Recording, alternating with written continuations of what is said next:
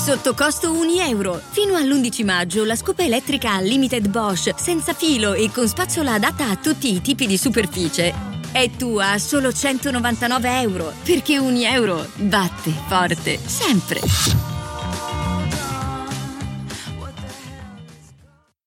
Dedico questo episodio ad Andrea che ha sostenuto il progetto di storie notturne per persone libere su www.taipi.com.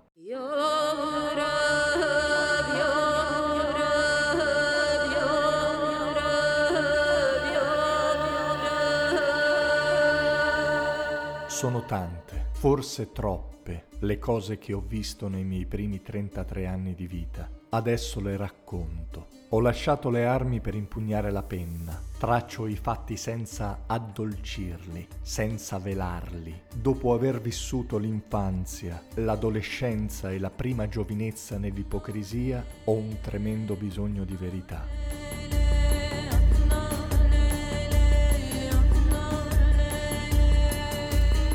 Farad nasce a Kabul nel 1986, ultimo di sei fratelli. Suo padre è un generale dell'esercito di Mohammad Naihbullah Ahmadzai, il quarto e ultimo presidente della Repubblica Democratica dell'Afghanistan. Ma quando nel 1992 i Mujahideen tornano al potere, suo padre deve rinnegare il passato e diventare un Mujahid se vuole sopravvivere. Lo fa Farad è ancora un privilegiato, può studiare, mangiare, persino farsi prestare le armi dai soldati che presidiano la grande casa in cui abita. Ci gioca. Quello che desidera di più è un futuro da combattente. È arrogante, sprezzante. Racconta di quando, nel corso di un pasto, un bambino scheletrico e sporco tenta di rubare un pezzo di carne e lui lo caccia insultandolo come un cane. È la madre a sgridarlo, a ricordargli che poteva essere in quella stessa condizione.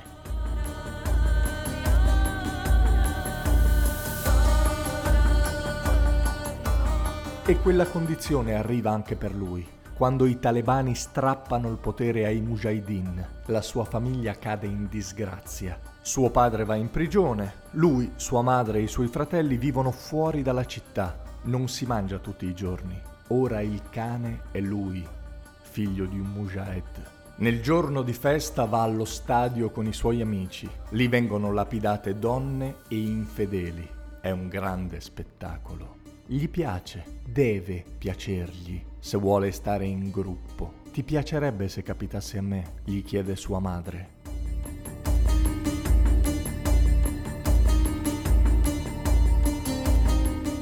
L'anima di Farad non è ancora nera, non del tutto. Un filo di luce resiste, lo mantiene vivo. Suo padre sta collaborando con gli americani, viene organizzata la loro uscita dall'Afghanistan verso il Pakistan, dove suo padre attende in esilio. Il regime viene ancora rovesciato, le forze alleate entrano a Kabul, cadono i talebani. Il padre di Farad può rientrare in patria, ma non è una buona cosa stare lì. I suoi genitori ne discutono. Deve vedere un altro mondo Farad. Non gli piace come sta crescendo.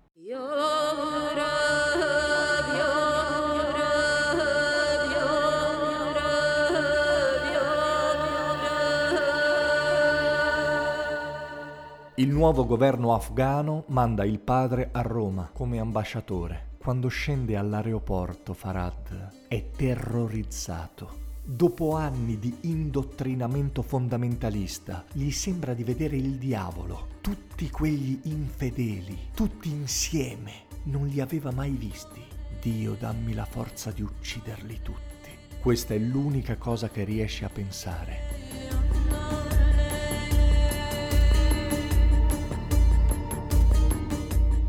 Ma il tempo passa e molto lentamente, grazie a sua madre ed anche a suo padre, il suo atteggiamento cambia. Va a studiare a Modena, poi va a studiare a Torino. Qui stringe amicizie solide. In un inverno piemontese si ammala, ha la febbre molto alta. La famiglia di un suo amico, siccome lui è solo, lo ospita e la madre lo cura con grande dolcezza. Lui semplicemente non capisce non sa spiegarsi quella umanità in una donna infedele. Gli avevano insegnato che gli altri sono tutti mostri. Quando guarisce, si accorge di un crocefisso sul muro della camera dove è stato ospitato. Ecco, pensa, tutta questa dolcezza serve solo a convertirmi sembra averne conferma una mattina, quando questa signora gli chiede di accompagnarla a fare compere e lungo il tragitto lei si ferma in chiesa. Lui punta i piedi, non entra, la aspetta fuori. Lei intuisce e gli dice che non c'è problema, che ognuno preghi il Dio che preferisce.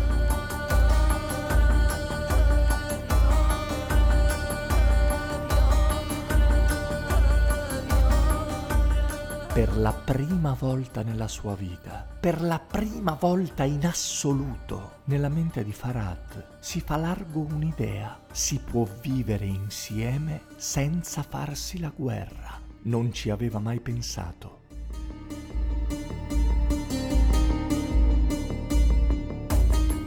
Oggi Farad ha fatto una scelta coraggiosissima. Fa il mediatore culturale in Italia. Ha uno stipendio normale. Lui che figlio di un uomo importante poteva essere ricchissimo. È rimasto solo perché i suoi amici pensano che sia uno stupido ad aver fatto questa scelta. Poteva essere ricco, prendersi parte dei tanti soldi degli aiuti internazionali. Ma lui non lo ha fatto perché ha pensato una volta che si può vivere insieme senza farsi la guerra. Chissà cosa pensa ora che Kabul e l'Afghanistan sono stati riconsegnati ai talebani.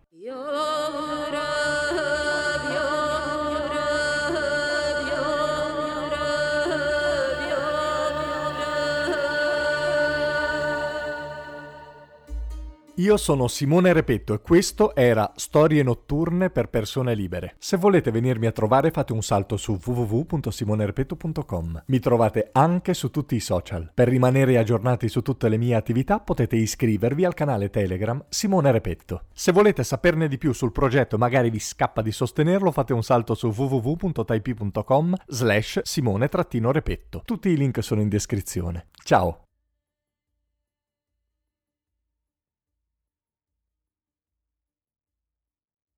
I'm Sandra, and I'm just the professional your small business was looking for. But you didn't hire me because you didn't use LinkedIn jobs. LinkedIn has professionals you can't find anywhere else, including those who aren't actively looking for a new job but might be open to the perfect role, like me. In a given month, over 70% of LinkedIn users don't visit other leading job sites. So if you're not looking on LinkedIn, you'll miss out on great candidates like Sandra. Start hiring professionals like a professional. Post your free job on linkedin.com/people today.